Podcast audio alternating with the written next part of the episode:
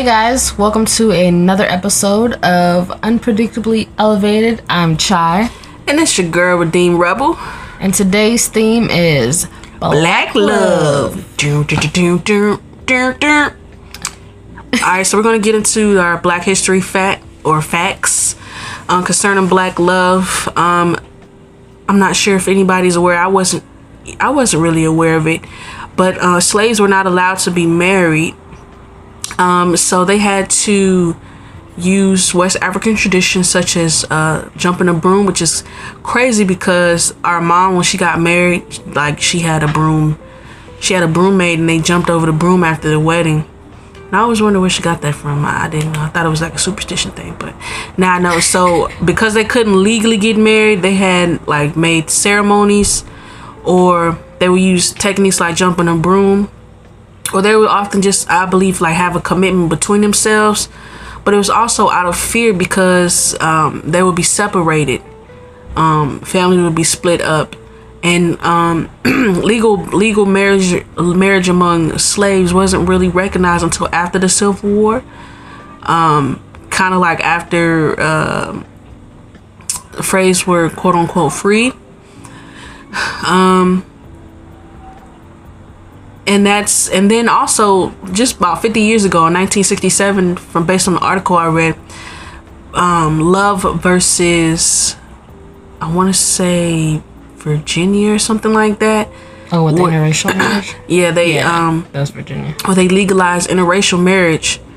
And it's like just learning all of this or even reading some of it, you kind of, well, for me, I separated myself from that. But looking back on it, it's like, yo, our ancestors didn't even have the right to get married. Or I was reading in one article where it said we were basically property. We were chattel. Chattels don't have feelings. They don't get married. They're just basically meant to be of service, and that's it. And it's like the fact that you could put this type of label and value on an actual human being just like you, it's kind of crazy, you know. So shout out to all the Black love out there. I'm pretty sure Harriet Tubman, you know, she had a little boo thing, Sojourner the Truth, you know. There was a Mr. Truth out there, you know. We don't know who he is, but regardless of whatever trauma or experiences that our ancestors went through, they still managed to find love and try to make it work. And once they were freed, would go up north or go wherever they could to find their loved ones and the family that they were split up and broken apart from. So that's what I got for y'all today. Well, that's nice. And I do want to keep that tradition going. Mama had her broom, and I want to have mine as well. It's just something for Black culture. Yeah, I think it's really, for me, that's what tradition is. At least one of the traditions that we have. Mm-hmm. So I definitely want to keep that going. So as far as keeping it real, what were some Black love examples from growing up? I think the thing is, the difficult part of looking back was personally having actual people to look up to, like in real life, was non-existent for me. You know, our parents, they were together for a bit, and then, but it was very, I don't want to say completely toxic, but there was some toxicity in there. There was some trauma in there. So as far as like Black love, personally, very rare. Now, when it comes to television, and I think that's where a lot of us, well, in my opinion, that's where a lot of get our Black love representation, because a lot in the Black community, it's just not seen. It's very rare to see couples who are together for a very long time and their kids know them, like, you know, from the time they were born till the time that they're in their 30s or 40s or whatever, they're still together. To me, that's rare. Yeah. So, as far as TV shows, I was thinking about, like, The Cosby Show. I know you mentioned Family Matters, A Different World. Even The Fresh Prince. Uncle Phil. Yes, that's true, Uncle Phil and Vivian. Which one? Both of them. I ain't gonna lie, I like dark-skinned Vivian had attitude. Yeah, she did. Especially on the episode where she was dancing. Yeah, that was funny. Yeah. My Wife and Kids, Martin. I know you said Living Single between Sinclair and Overton, and then go ahead. But you were saying, like, not so much Maxine and Kyle. Yo, I love Max and Kyle, yo, because they play too much. They were they play hard to get. And Max, one of my favorite episodes is when Sinclair and Overton are actually getting married, and Kyle wants to bring Max, but Max probably won't allow herself to admit that she likes Kyle. Yeah. So Kyle, to be petty, he invites a model, and she gets some random dude. And so Kyle and the girl are having a great time while Max is across the table from them, just watching them. Bugging. Yeah, just watching them. She gets jealous, and so they go into the kitchen, and Kyle is like, she's like, "Are you trying to make me jealous?" And Kyle's like, "Is it working?" Yeah, basically. And so he's like, "Just admit it, Max, you like me." And she's like, in her own way, kind of admits it, and then they almost kind of say, "I love you." But I mean, they play hard to get, and ultimately she winds up having a baby by him because— Wait, what? Yeah, he donates at a sperm bank, and to get over Kyle, she wants to have a baby, and it turns out that the sperm that she used to was Kyle's. Wow. So somehow they wind up together. So for them, because one, I like Kyle's style, and Max is just hilarious. But then you also had Khadijah and Scooter, because they were always off and on, which is not necessarily healthy, but they had love for each other. And then you had, of course, Sinclair and Overton, because both of them got each other. It was very simple, but they were so corny, and Overton supported her dreams and all of that, and that was just healthy. And then Regine, when she met that one dude when she was planning a when she was planning a wedding, and my favorite part about that one was she met him and he asked her to move in with him, but her thing was she only wanted to move in with the guy if he asked her to be his wife. Mm-hmm. And so she was talking to her mom, and she was like, "Mom, I don't want to demand that from him, because what if I lose him?" And the mom is like, "Well, if he loves you, that won't draw him away.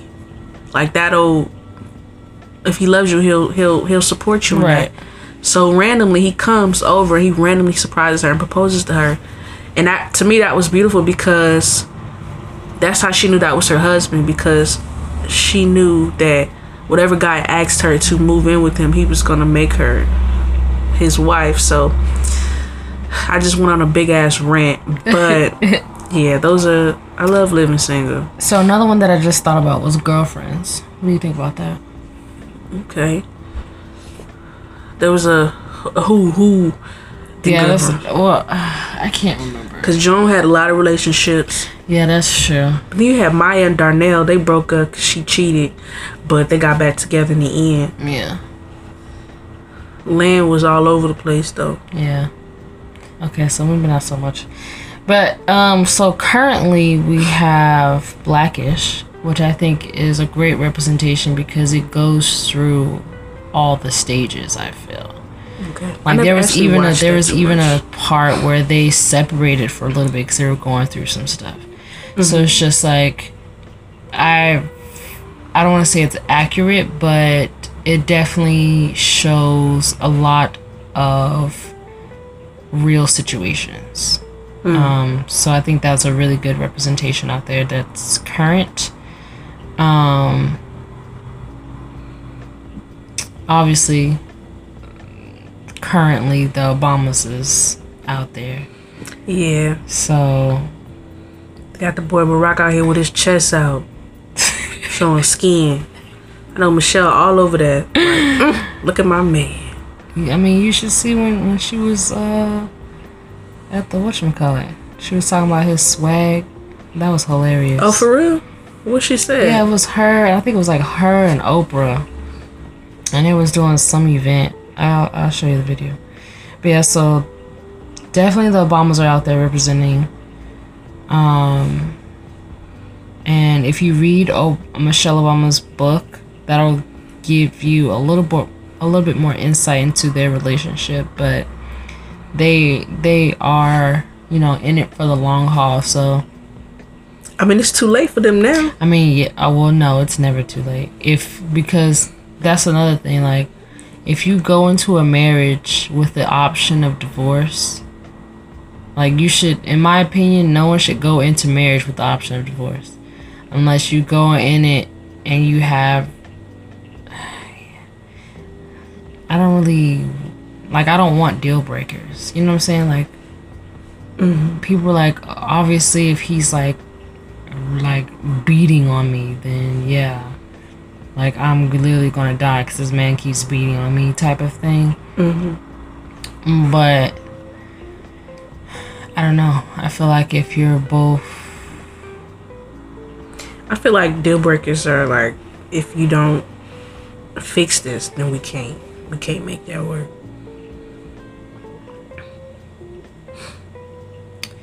Yeah, marriage is just a lot. And so I understand why people would want to have the option of an out, but I feel that marriage is such a like serious commitment. You have to know going into it that you're not just marrying this person. Like, you guys are committing to be partners for life. Right. You have to go through life together. And I got that phrase from there is a YouTube family that I follow. Their names are Glenn and Yvette Henry, and they're under Belief in Fatherhood channel. And they are, to me, my current favorite representation of what black love, what marriage in general looks like. And they're not perfect, and they show that on camera, and it's amazing. And I really have learned so much from them. But from their podcast, How Married Are You? Yeah, geez, like, I'm completely blanked. I'm just tired, guys. You know, it's been a long night. But yeah, so they have a podcast called How Married Are You? And it's on YouTube as well. They record themselves as well. And it has really shed some light on what marriage looks like and what type of conversations you have to have. And it's so nice to have that, because I feel like you don't really get that in deep detail until you're married, and then it's like, oh crap, like, figure this shit out. Yeah, like, but I feel like with them, like, obviously there's gonna be stuff that they might not talk about that we have to deal with, but you can at least get some type of head start just by listening to the podcast. But yeah, so that's where I got the phrase that you're basically doing life with your partner, and that's so real, because like, it's not just you. It's you and your partner going through life together. Like, you think about yourself going through life. Think about how we have to figure out how to pay our bills and all this other stuff that we have to figure out, and then tag another person onto that. And so you both have to just be doing it together. Yeah. And find ways to support one another. And you can't, do something by yourself thinking that that's what's going to be best. Like, you have to always include that person because it affects both of you, not just you. And then you add kids onto that. So it's just like, it's a lot. Yeah. I think the idea of marriage is just, oh, I want to be married. We romanticize it because we think of the romance. Definitely. I know that's what I do. I romanticize love. But I was reading a book, the Five Love Languages, and they said love is not a feeling, love is a commitment. I was like, what? What the fuck you mean it's a commitment? Like, isn't it a feeling? It's like, no, you have to make a choice every day to choose to love your partner every day, through the good, the bad, and the ugly. And it's like, yep, I'm good on that for right now, at least. Yeah, it's difficult, and I feel like, so do you think I don't even know what the tools would be, but do you think, given the right tools, we could see more like community marriages? Like, one time I went to this wedding, it was a black wedding, and I heard some of the family members being like, why do they even get married? Like, that's a white people thing. And I was just like, what? So we believe in our culture. It's not I've never heard that before, ever. That's the first time I've heard of it. I heard someone say that. Yeah, I've never heard of it. And I was just like, is it a white thing? Like, I know obviously a lot of people are getting married now, but like, thinking back, like, well, back in the day, even it was a guy I used to work with. He said it's genetic for guys or for black men to not be faithful. It's genetic. Yeah, he said it's in our DNA because we were bred to be with a whole bunch of women. Oh, well. But I was like, I feel like that's an excuse. I don't think it's genetic. I just think that's just kind of. I don't even know if it's brainwashing is so maybe that's where you get that from, because we internalize a lot of things that we don't actually like realize that we can undo. So I can see where he's coming from, because that kind of does make sense. Like, but women too, black women too, were like breeders. That I didn't know. Yeah, like, they would have, when they stopped the boats from coming over, they would have breeding farms. So like they would pick specific women that they wanted to breed, and they would go to these little farms, and that's where they would have all the men and women all together, and they would encourage them to have children so that they could get more slaves.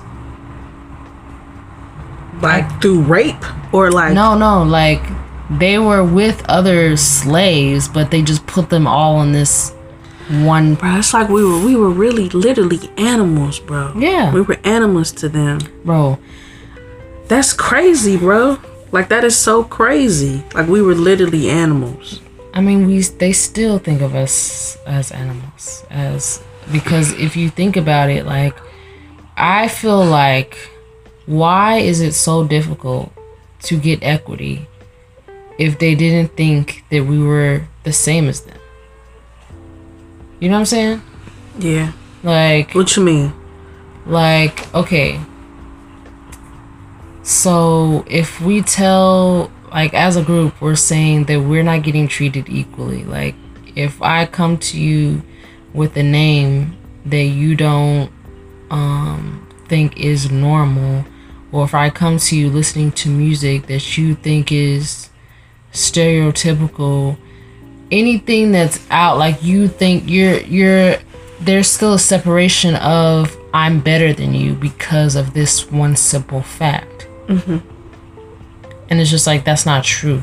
First off, that has nothing to do with what I'm capable of, who I am, like, you know what I'm saying? So to get the equity, to be like, hey, you know, we aren't being treated equally. Like, you still want to gentrify our neighborhoods, and you still want to, you know,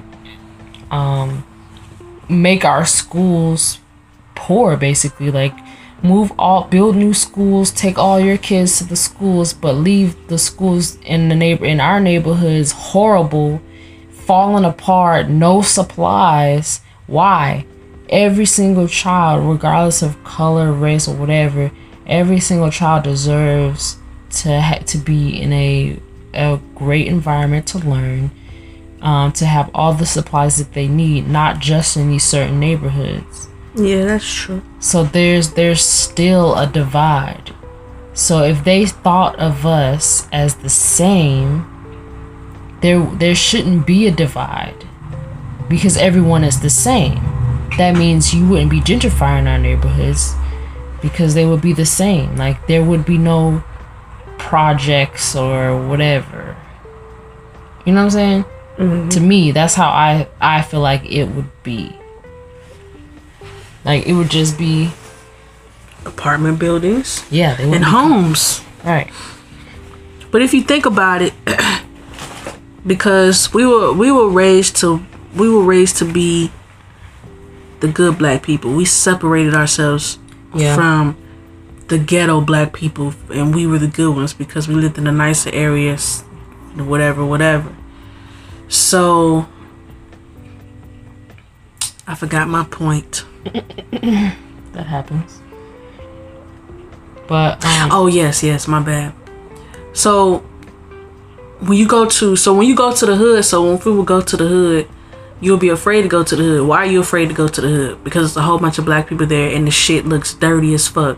But if you ask yourself, why does it look dirty as fuck? Because there's nobody taking care of it. If people were taking care of the quote unquote the hood or the bad neighborhoods, nobody would be afraid to go there.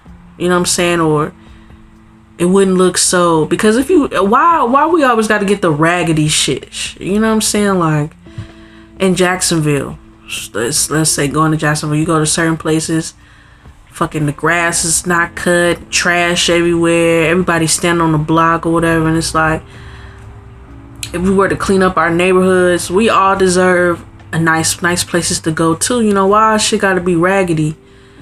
And you realize you're afraid of your own people, bro. Like, you going to the hood, you don't, oh no, I don't want to go to the hood, and it's like, but who's there? Your people. And we have misconceptions about them.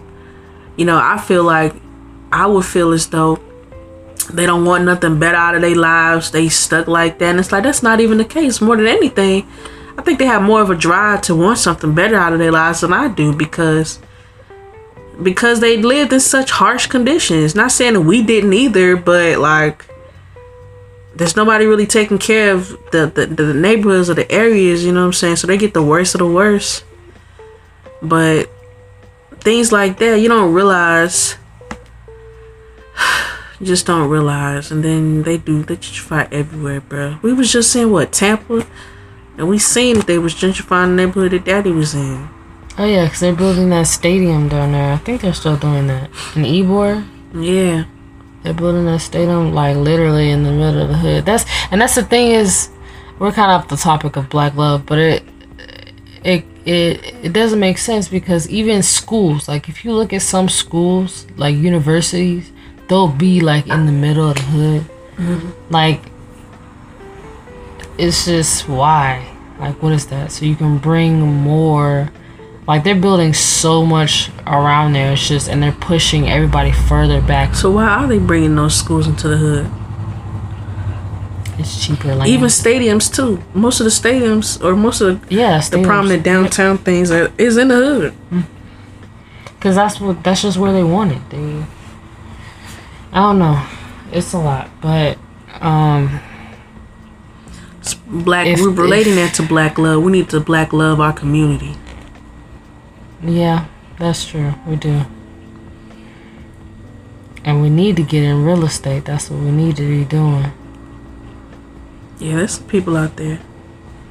There's some, but not a lot. I don't know if I should shout out the beach, but... You already said it, so you might as well. I just said the beach. Alright, people. So... in my previous podcast, I was talking about American Beach. When American Beach was basically the only beach that allowed black people to come. It was like a luxury. We were denied beaches, access to beaches all over Jacksonville. The first black millionaire bought some land, I think like 23 acres, bought up a beachfront property, and there was black owned businesses everywhere. And it was a great place for people to come, enjoy their time. And it wasn't no raggedy shish, you know, it was something that we could all enjoy because, again, we deserve good things. So basically, he bought up a whole bunch of property, but currently American Beach is very vacant. There are people that are buying up land and stuff and building houses, but they tried to gentrify it by building resorts and stuff near. But this lady named the Beach Lady, because that Abraham Lincoln Lewis was her grandfather, so she fought for them to make it like national landmark and for it to be like reserved and stuff. So there's a lot of land and real estate there, abandoned buildings and stuff there. So if we have any listeners, I would say specifically black listeners, but we don't discriminate unless you're trying to push the cause backwards. But if you're into real estate, if any of our listeners are into real estate and you are located in the Jacksonville area or any area, it doesn't matter, look into American Beach and check out some of the properties and stuff. And, you know, we try to keep everything in the family. Not saying that nobody else can have any, but we don't really have much as a black community. Like, I read something before where the black hair industry is over $1 billion business. And you know how much black people own in that? 1%, bro. 1% of something that we literally, our lives depend on. So it's like, show yourself some love, show your community love, show the culture some love, and get into it. And don't squawk at the prices, bro, because we will go to Target. Well, not me, I don't like going to Target. I like going to Target. We will go to Walmart or anything and don't, you know, say nothing about the prices. But we go to a black-owned business and we like, why are they charging so much? I'm guilty of that. I am too. That's why I'm telling you, like, I'm trying to do better, and I want y'all to do better too, because we really, our black dollar does not last. It lasts I think it was less than 24 hours in our community. Yeah. Like, we need to spend more of our dollars back into the black community, because quite frankly, no one is doing that. And that's part of, I feel like that's part of the reason why we are where we are, because we're putting our money into other avenues and they're putting their money into other avenues. So who's putting their money into us? No one. Yeah. So, you know, really support your black businesses, whether that be restaurants, hair care, skin care. If you see somebody, if one of your friends has a business, support them. Buy their t-shirt. I know I need to do that with your t-shirts. Buy their skincare. You know what I'm saying? Like, come on now. Like, we have to do better. And I like how you put that. Show black love to our community. We really do. We really do need to show, because nobody else will. And it's like, if we don't. And sometimes you feel like, are you being racist or whatever? I mean, because I get that feeling like, oh, but it's like, it's not about that. It's about family. You would support your family. If you see that your family's trying to do something successful, trying to move their family forward, you will support that. You support the positivity. And it's like, what the fuck do we have as a culture? What do we have as a culture that's positive or that's, you know what I'm saying? We need something too. We have Blackout on Tumblr. What's that? Oh my goodness, I can't remember the day. I feel like it's once a month that you put pictures of yourself. It's called a blackout. They just trying to spread positivity, blackness. But yeah, I think it's once a month. I can't remember what day, but just look up blackout on Tumblr. Just a way to push positivity and blackness. Okay, I'm gonna have to check that out. But But yeah, so as far as social media, there are, you know, black love pages on Instagram popping up. I know there's some stuff on Facebook and Tumblr. The thing is that it's just like, why, God, do we have to create our own spaces online? Like, we don't... It's like going to Afropunk. Like, I literally was almost in tears because, for me, I know you went to an HBCU. So, like, you've had that collective black experience where it's just you and a whole bunch of black people. Mm-hmm. But I've never really had that until I went to Afropunk. And I literally was just like, wow, all these people are singing Avril Lavigne. I don't have to be alternative. You know what I'm saying? Like, I feel like in any other space... We like all types of music, too. Yeah, it's like you get put into these boxes of, oh, you only listen to gospel, R&B... and rap music. Yeah, and hip-hop. It's just like, no, like, you know, I listen to some folk and country and electronic, a little bit of EDM. I can't take too much of EDM, but... Shout out to Dawn Richard. Is she EDM? Is she electronic? She electronic. Oh, okay. I'm gonna let you finish your statement. Yeah, but...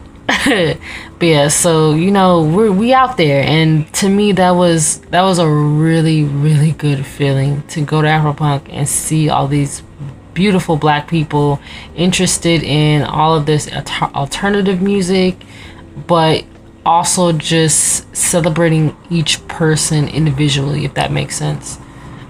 Like, yeah. None of us were all the same, but, you know, we're all here. Yeah.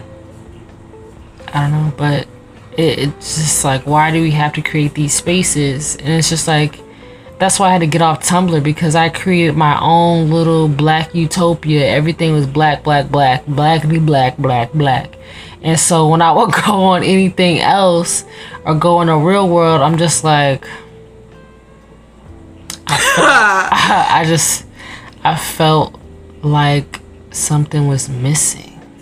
And that's why I just stayed online. Like, online, everything, you know, I could relate to everything I was following, and I felt like I was being heard, and that, you know, people were out there just celebrating their blackness. But it's like, when you go out in the actual world, it's like, yeah, commercials are starting to add a little bit more color. You know, you see a bit more, you see more black newscasters, and, you know, they're coming out with a lot of black, like, lead movies and TV shows. So that's cool. I just feel like if you think about where we started from, where we are now, it's like, damn, you're so grateful to be black. Because, yeah, like, look how far we've literally come. Yeah, and that's true. I wouldn't change that. I don't know if I would live in those times, because you got to have a strong spirit to live back in that day. And I think that's what the thing is that you got put into two categories. Either you was weak or you was strong. But even still, when you was weak, you was strong. I mean, yeah. But I feel like all the people who went with Harriet Tubman, them people have that was extra strong. Because you knew, bro, the minute you stepped off the plantation, your shit got real. Yeah. Excuse my language, I'm trying not to cuss. But it got real, because you would have dogs chasing you. They would be on horses chasing you.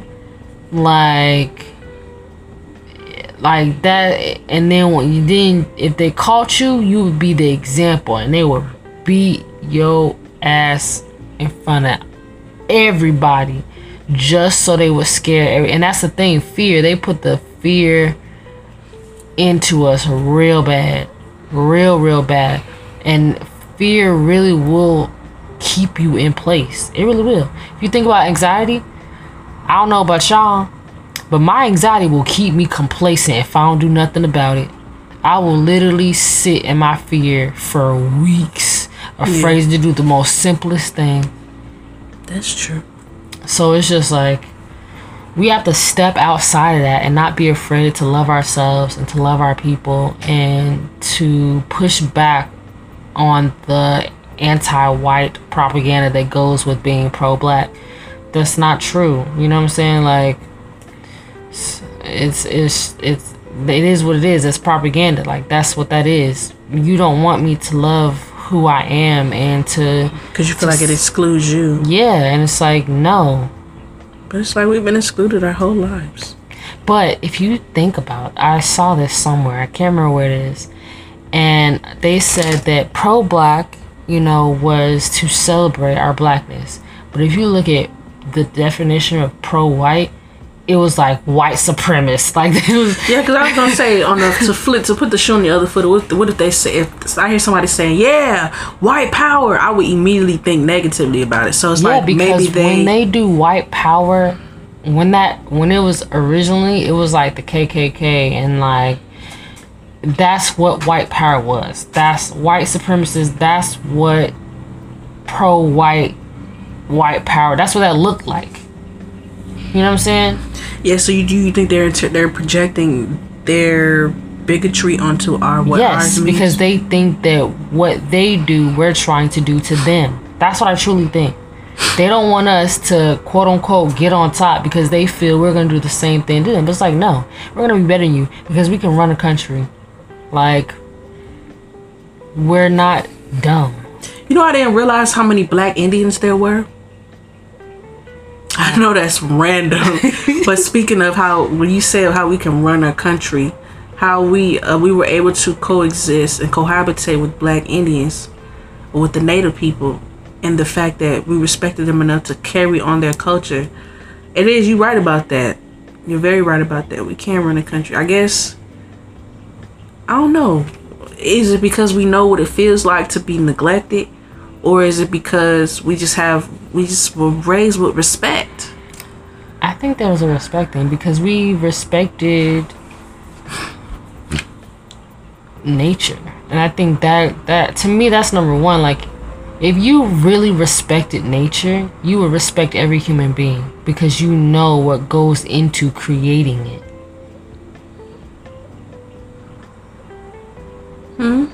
So do you think I don't want to say white people, but do you think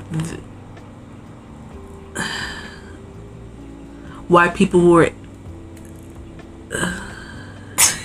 born with, like, ultimately bad and we were born good? Because it's like, how could we have respect for other cultures and they not? Like, I'm not saying all, but the collective of them, the majority, seemed like they really didn't. Like, or was it just greed? I think it was greed, to be honest. Because, okay, so we were fine with how we were living. You know, we were fine living off the land. That's how we lived. But as soon as the Anglos came over, they was like, ugh. You're naked and you live. But it was eating with their motherfucking hands and stuff. Okay, I like eating with my hands. Yeah, but I'm saying they calling us. They saying ill to us, but they was eating with their hands. They weren't. Oh, you're talking about them, like yeah. They weren't eating with. They weren't washing their hands or nothing. Like yeah. The hygiene part they neglected, but they thought because they wore clothes and they had the Bible and Christianity that they were superior. They had that in their heads. They came to a whole nother country, continent, whatever they went. Everywhere they went, outside of where they were born, they decided that they were the shit and that they was going to try to turn us, quote unquote, savages into them. And that's where assimilation came. So either you acted like them or you were a savage. They were the savages, yes. Like, we showed them, but the Native Americans showed them, you know, how to live off the land. And then after they taught them how to do that, they killed them and raped their women. Like, I don't understand. Why did they do that? What do you mean, why did they do that? They didn't need them anymore. Just like anything that they don't need anymore, they just destroy it. Damn. Yeah, I have to do a lot of research. I mean, I have to do more research. I don't know, like, super in-depth history, but that's But it's like, my question, why would you do something like that? Because you feel you have the power to do so. If you have a gun and somebody else has a bow and arrow, are you not going to think you're the shit? That's true. Okay. So, just imagine. So, Pocahontas was real. I thought that was a real story. But she was like way younger than what Disney portrayed her to be. Have you ever heard the wolf cry to the 4-pound moon? Or ask the grinning bobcat. What? Anyways.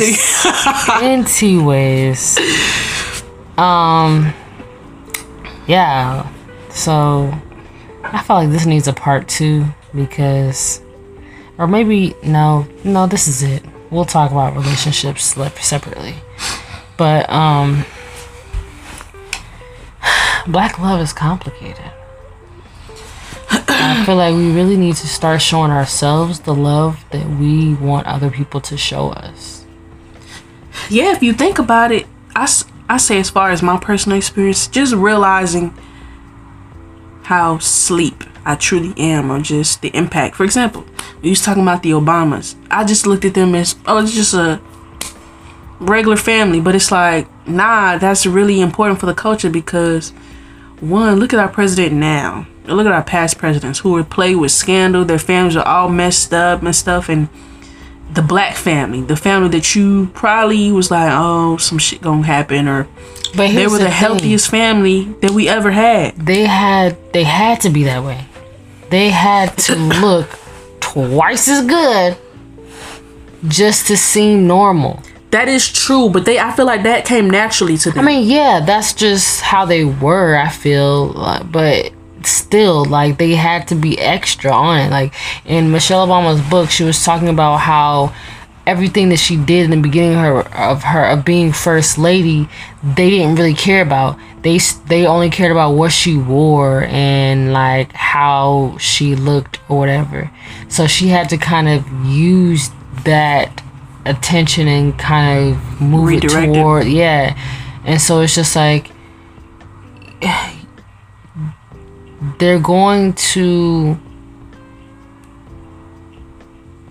I don't know, they're just always going to just assume certain things about you, but you can't let it get to you and so you can't let it get to you so much that it distracts you from what you really should be doing. And that's what she did. Like, you know, it was upsetting to know that was happening. Mm-hmm. But she had to keep it moving. Like, when she was called like gorilla and all that stuff. Like, yeah, that was crazy. Like, I feel like you should never disrespect. Nobody would ever disrespect any other president or the first lady like that. But just what they represent for the culture, and imagine their grandchildren. Like, oh my God, look where I've come from. You know, that's great for the culture. It's something positive for the culture, you know? Things like that. Like, I was looking at a whole bunch of Nicki Minaj stuff. And this may even go back to our unpopular role models. But as far as business-wise, she's like the leading black woman in rap music, or in music in general. You know what I'm saying? So it's like, instead of just thinking of it as Nicki Minaj, it's like, well, that's a black woman. Like, she's literally a mogul. Like, literally a mogul. Wait, so like above Beyonce? No, but she's on the level of Beyonce because they did a song together. And Rihanna? And Rihanna too as well. Like, Rihanna's got her own Fenty products. Like, they said she might come out with one more album and then she's gonna let her music go. I mean, she doesn't need it. Yeah, I mean, she's already built her. But like, dang, I just can't. Can I come out maybe like 3 more albums? Like, but I think they just, like Nicki said, she's like, you have to be a businesswoman. Music is what you do, but you do other things because it's a business. You know, you're not just a musician. But just rethink about the Rihannas and the Nicki Minajes and the Beyoncés. They literally rule the world as black women, not just women in general. But it's like, that's important. You know what I'm saying? Like, their kids, Blue Ivy. I don't know if Rihanna don't got no kids. Nicki don't got no kids. But when their children and their children's children look back, they're gonna be like, that's where I come from. You know what I'm saying? So it's like... No, that's crazy. So it's like, Like, she don't ever have to worry about nothing. Who, Blue Ivy? Yeah. Like, nothing ever like Beyonce, in her life. And I feel like Beyonce and Jay-Z erase her right enough to where she won't be so... Like, she won't be stuck up. Like Will and Jada's kids? Yeah. Well, that's their mom. That's their parents' money. They gonna get their own. Even, yeah, just... Things like that. You start to recognize... Man, I need to start loving myself more. You realize the negative traits that you feel towards your own people. Like, I still say them, like I'm not black, or you know, I still have negative connotation towards dark skin and stuff like that. And it's like, you don't realize that you're not loving yourself. Or I was listening to Ari Lennox on IG Live, and she said she was in Atlanta, and she's had Ari Lennox. First of all, this is the first woman I've seen in the industry who wears her natural hair. In the music industry, where it's caught my attention. Like, usually you wear weave and stuff like that. That was like Misty on Luke Cage. Wait, hold on, backtrack. Did she have another show? I don't know. I thought she had a show where she was like a cop. Oh no, that's another chick. You talking about Rebel? Oh yeah, Rebel. Okay. Rebel was, I don't know her name, but Rebel was the shit. Yeah. Damn. Mad that she would wear her natural hair. Like every episode, she had a different hairstyle. Yeah, that was cute.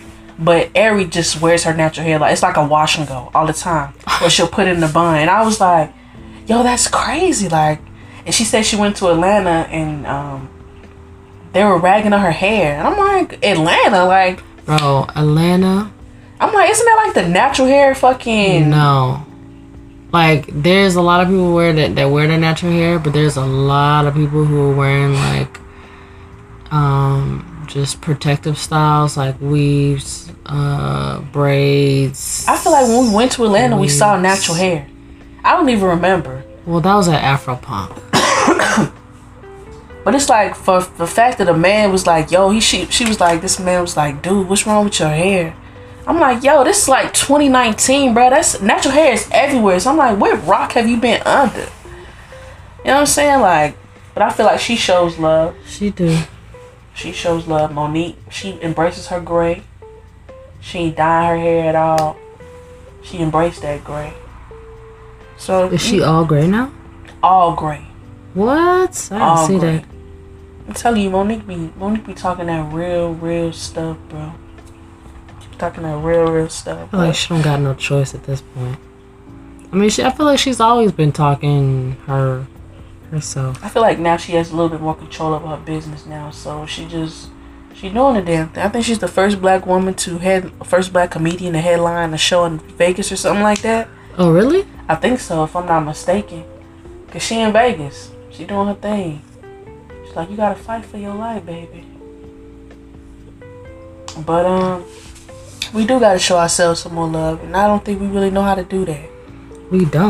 We really don't know how to love ourselves, because every time we do, that's when we get hit with the, oh, you're anti-white shit. So it's just like, okay, so what? This is a rhetorical question, but what can we do to not make you feel offended? Nothing, because everything offends you. If I go outside in my bantu knots and my dashiki and I'm just, you know, got my hip-hop Christian music, that's another thing. Like, people are self-conscious about that. Yeah, and I'll be going to, first off, okay, so I like to listen to Christian hip-hop, like Lecrae. NF is kind of extreme, but he's still Christian. He just came out with a new album. I know, I gotta listen to it again. But yeah, so I like listening, you know, to those type of things. But it's like, I go into neighborhoods and it's like I turn it down, because it's still, if my windows are up and you still hear the bass, you gonna think I'm listening to like just hip hop, but it's Christian music. But you're not gonna know that. So it's just like, again, I feel like I'm assimilating. It's like when I went to do Postmates the other day, mm-hmm. and I was in Jack's Beach, and I went to this really nice development, and I turned my music down, like all the way down. I'm just like, why should I do this? But then it's like, it's borderline. So are you trying to be considerate, or are you trying to hide the fact that you listened to hip hop? But it's like, I feel like I'm hiding the fact that I'm listening to hip hop. Yo, being black is stressful, bro. That's why black moms need to get doulas. Just saying. Hit me up. Go ahead, advertise. No, go ahead. Speak on it. I'm just saying, because the everyday stress and anxiety lead to mental disorders. It can lead to mental disorders. Mm-hmm. And we're not taught about that. Therapy is still, I think we're getting better about therapy in the black community, you know, because that is a form of self-love. Going to therapy, even if it's like once a week or once a month, going to somebody and talking to them about your stress, about your anxiety, about your experiences can help. And that's a type of self-love that we need to show ourselves. Even if you create a group in your community where you guys just come together once a week and just talk about what you're going through and just kind of just dig through it a bit. Not just like more than venting, because venting only goes so far. Like, you have to get to the bottom of your triggers and stuff like that. So that's why therapy is... it's recommended. But if you're not ready for therapy and you have, like, you know a few people in your neighborhood, you just want to have some people to connect to, then do that. Create a meetup. But therapy is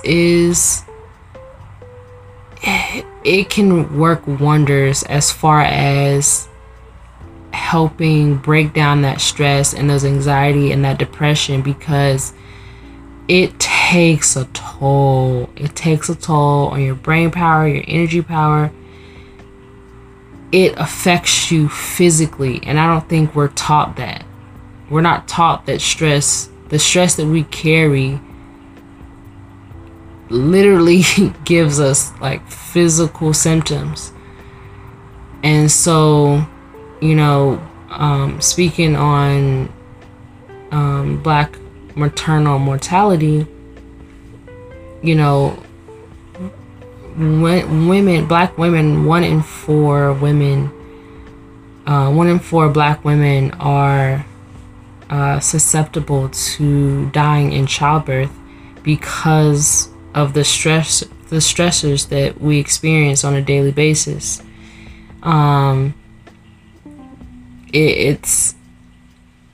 It's a lot.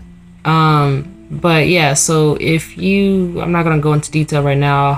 We'll have another episode about that. But if you want to check out my page, God Brought Me Here on Instagram, that'll give you some more information on that. But show yourself some love by getting therapy, counseling.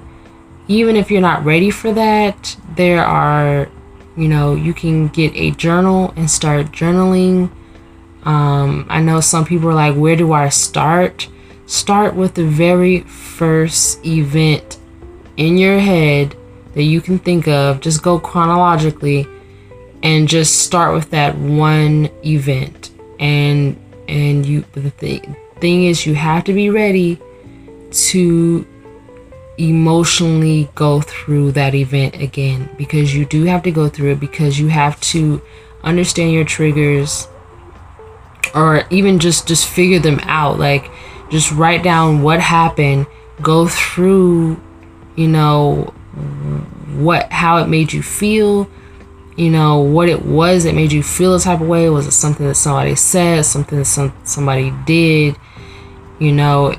Because you have to figure out where to go from there and how to begin to love yourself again. Because me personally, after each traumatic event, you shut down more and more. Like, it takes a piece of your soul away, to the point where you don't want, you know, you don't want people to touch you or be around you or to be close to you. You just want to keep yourself closed off, basically isolating yourself in order to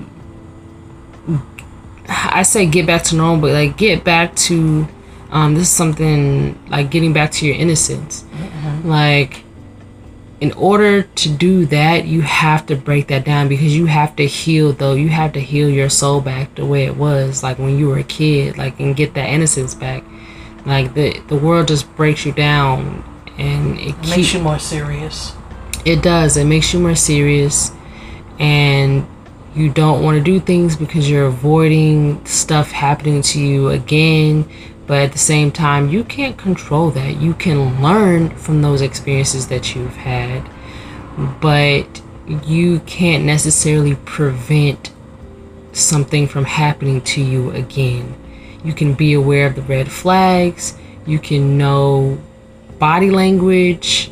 You can know what manipulation looks like, what narcissism looks like, what toxicity looks like, but you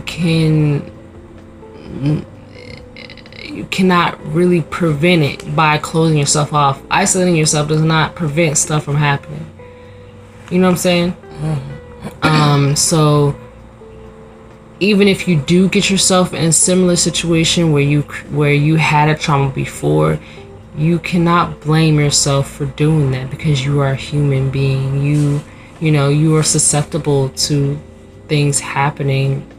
That's just life, and that's something that we have to be okay with. It sucks, because you want to be like, wow, I learned this lesson, now I'm not going to do it again, but you may still get in that same situation, make the same choices. But that doesn't mean you're less of a person, or, you know, you are dumb, or, you know, gullible or naive. Like, you're human. And, you know, we are imperfect. The only perfect person is God. I want you to take everything you just said and go back to what you were just talking about this morning in the kitchen. What was I talking about? You said that you're afraid to make a decision. I am afraid to make a decision. But think about what you just said. I know. But it's easier to dish out advice than to give it to receive. It is. And that's something very hard for me to do, because I can put myself in your shoes and give you advice, but when it comes to myself, I know the advice, I know everything that I would tell someone else in my same shoes. That's why I say everything is easier said than done, because it's just like, you have to overcome that. You have to be like, look, I'm not going through this again. Like, you need to boss up. You need to just take that first step and get out there and stop worrying, stop having the fear, and just rely on God. Yeah, if you think about it, there's nothing this world can do to you but try to break you. Yeah, I mean, try. And it's just like, that goes again with the daily choice. You have to make a daily choice to love yourself. You have to make a daily choice to love God and to surrender, because if you don't surrender to God every day, you are susceptible to the devil's chocolate. It will sound so good to your ears, but it'll give you a stomach ache if you take that advice. You'll be so upset with yourself. Yeah. But it's difficult, and, you know, that's why I like that we can have these conversations, because sometimes it feels like, you know, I feel like since that we've lived together, it's like we have similar, like, I don't want to say like similar thought patterns, but like we kind of worry and have fear around the similar things. So, like, being close to each other and having these conversations, we're able to be like, okay, like, I'm not going through this by myself. Like, I'm not freaking out by myself. Like, there's a lot of people out there in similar situations. But alone. Yeah, and they're alone. So, it's just like, this platform is just being able to put that out there and to tell people that they're not alone. And that, you know, because just being here with you, talking this through, like, it helps. That's why I'm saying therapy. Y'all need therapy. Families need therapy. Single people, men, black men, y'all girl, boy. I was about to say girl. Yeah. Get y'all therapy. Like, it is not, you are not weak. It is going to be difficult to be vulnerable, yes. But y'all internalized masculinity issues, daddy issues, mama issues. He mentioned y'all got issues. And, you know, if therapy gives you that safe space to be vulnerable, then do that. Ladies, if y'all with men, make sure that y'all are creating safe spaces for them to be vulnerable with you. That you are not, what's the word? I would say insecure when they are honest with us about something. Because it can be not insecure, we take it personal, we internalize it or project it onto ourselves. Until to the point where it'll be like, I don't even want to talk to you no more, or maybe just being open-minded. Mm-hmm. But show yourself some black love, man, and get therapy. A lot of times, black men, we see y'all strong demeanor, how fine y'all look. We don't think there's something. We don't think nothing wrong. We think, well, I personally think that you're simple. You think about three things: food, water, and sex, which is messed up, and whatever you're passionate about in life. But I mean, there's more than meets the eye, you know. It's definitely, men are complex creatures. Even though we classify them as simple, they're complex creatures as well, and they have to process their traumas and all of that, and yeah, I mean, I feel like that's part of equity. Like, we're all the same. We all have feminine and masculine energy. Yeah, I read my birth chart yesterday. It turns out I have 6 signs in feminine energy and 4 masculine energy. And here I was thinking I was completely aggressive. Anyways, we're not going to get into astrology because I'm not trying to get into false idols. But, it's not false idols. Bro. It's just something, it's science. That can lead to false idols. If you let that shit go, like, if you get too into it, if you start really believing it, like checking your shit every day. Oh, nah, the horoscopes and stuff, yes. But if you're just, yeah, we're not gonna get into that. Yeah, like, even still, like, going by the signs and all of that, like, but you gotta admit, bro, yes, is it a coincidence or not? It's very interesting. Yes. I will give you that. There's some stuff like that is just like, to me, numerology is so fascinating, but I try not to be like super into it like I used to be, because I don't want I don't want to die and go to hell. Like, you're not gonna die and go to hell, bro. You don't know that. You don't know if you don't do that, you're gonna go to heaven. But I'd rather not do it and go and have a chance to go to heaven than do it. That's and another thing we need to talk about. We need to talk about religion, girl. That's gonna be like a part 3 series. All right. So what's on your mind? What's got your attention? Currently, What I Know for Sure by Oprah. Just like little short memories of hers that gave her life lessons. So I'm trying to focus on the joy. Like, every day, do something that brings you joy. Or at least every week, do something that really brings you joy. We haven't been living pretty joyful. Yeah. Well, I mean, I just came from a trip this weekend, so that was nice. Never. Did you do something this weekend? Nope. I knew you wasn't going to do nothing. I ate. That was joyful. Bro. Anyway, eating is... That wasn't showing my self-love, y'all. Well, maybe it was. Well, not when you overeat. Yeah, overeating is not. Anyways, we need to do something today because I feel like today is going to just do what? I don't know. Yoga. Something. I was gonna say, bro, let's go to the Chinese sushi spot. Who got money for that, bro? Yeah, we don't. Anyways, that's showing love. Find what makes you happy, what brings you joy, what satisfies your self-love cravings, whether that's writing an affirming letter to yourself, which I used to do religiously. Like every other day I would write something to myself, like, girl, get it going, like, what's up with you? I would go through like a whole list. But yeah, like do some yoga or just sit and meditate and clear your mind. Just practice mindfulness, bring that peace back to you.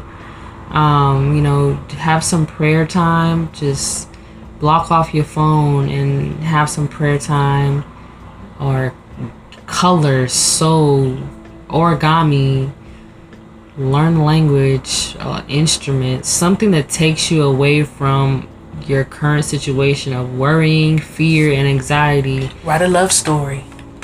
That's what you need to do. I do. What happened to my Fifth Element alien story?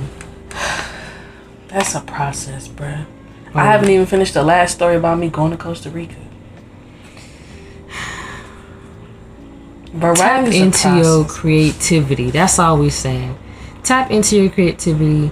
You have it. Don't let snow. Just because you may not know how to draw or, I don't know, do another language. Everybody has creativity. Just tap into it. You know, just nothing is stupid. Nothing is too small. Just do it. Go bake a cake from scratch. You know, just. Can we bake some biscuits? What we gonna eat with the biscuits? You just said bake a cake from scratch. Cake, not biscuits, okay?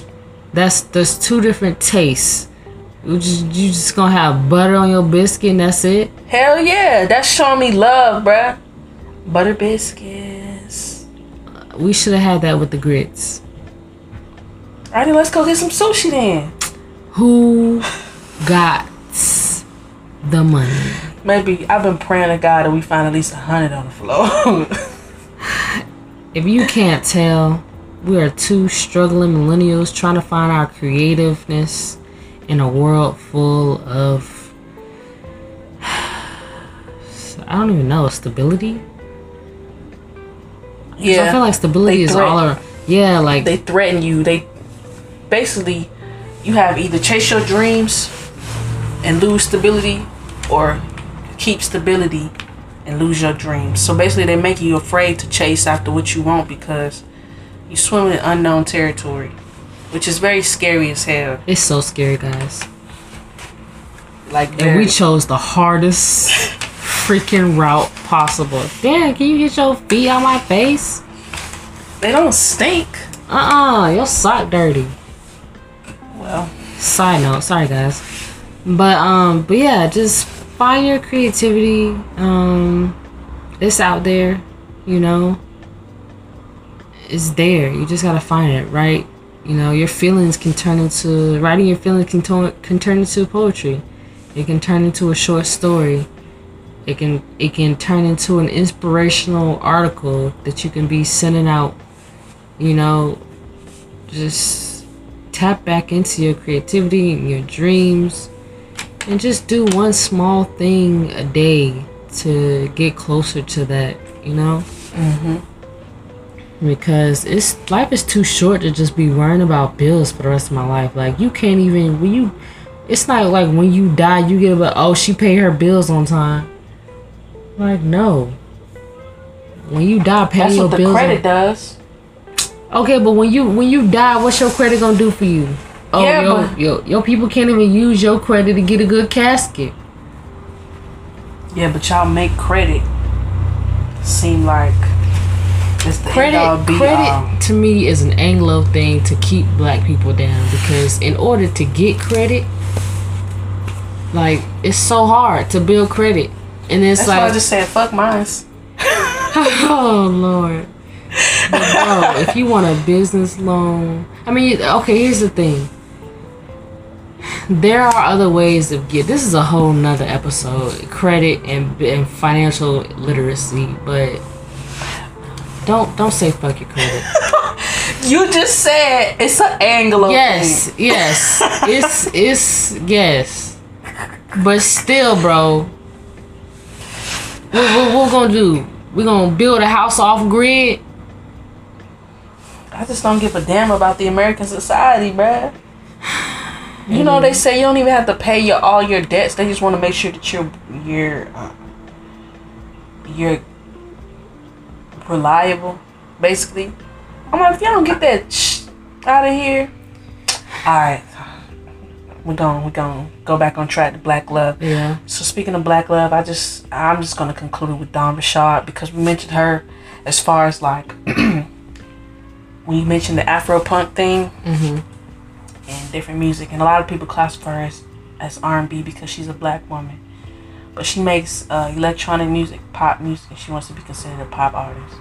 I can say that that's pretty dope, because I'm not really into techno, EDM, electronic. Some of them songs, they be a little popping. Okay, cool. Calvin Harris. Okay, cool. But listening to some of her music and realizing that that's the direction that she's trying to go, and I think that's pretty cool. Because some of the songs you can play at an electronic club, or you can play, like, remember we went to the Okeechobee Fest, and that rave section, it was like, yeah. I can imagine that they playing her music on there, and it's like, damn, imagine being, well, I wouldn't say faded, but imagine being just in your zone there, you know, dancing, vibing out to a black woman. I think that'd be pretty cool. I know they had like a black DJ one time. I wanted to be her DJ until I realized she already has a black female DJ. But she's okay.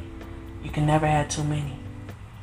But I just want to say, shout out to you, Miss Richard, because you the shit. And your songs, I like a few of them. They pretty cool. A few? I feel like you were playing her. I play the same songs. I do. I have my favorites. But I try to be open-minded and stuff. But I guess I wonder if there's going to be any more electronic artists, black artists. And then she's also trying to do anime. There's not a lot of, but she says that all the time, there's not a lot of black women in anime. And I don't know no black women in anime. She the only one that I know. That's like the voice actor. What's her name? The one that did Susie? Yeah. What's her name? I can't remember. But she has done so many black characters. I think she says she can count the black voice actors on one hand or two hands. That's or something. Crazy. Yeah. And a whole industry of people. So it's just like, that's why she's done a lot of black characters for animation. So show love. Just show love to your brothers and to your sisters, because we need it. You know what I'm saying? We all carrying the same weight on our shoulders, and we just need to know that we have support. It's out there, you know. Yay. Alrighty, so that concludes our mini docuseries. I feel like this turned into a rant. Yeah, I feel like we found a way to make it fall back to Black Love, though. Well, if you got here to the end, we thank you for supporting us. Like I always say, if there's a topic that you want us to discuss, or you want us to do a little research on, because me personally, I love doing research. So if you feel like you got the time to do it, send it my way, and I will try to do my best in researching all avenues, and then we'll do a podcast on it. You know, if you have any questions, send us a message on Anchor, or on our social media. Mine is God Brought Me Here, and yours is Rebel_Speaks. And that will be in the notes. But yeah, thank you for joining us again for Unpredictably Elevated. You never know what you might learn. Peace. Toodaloo.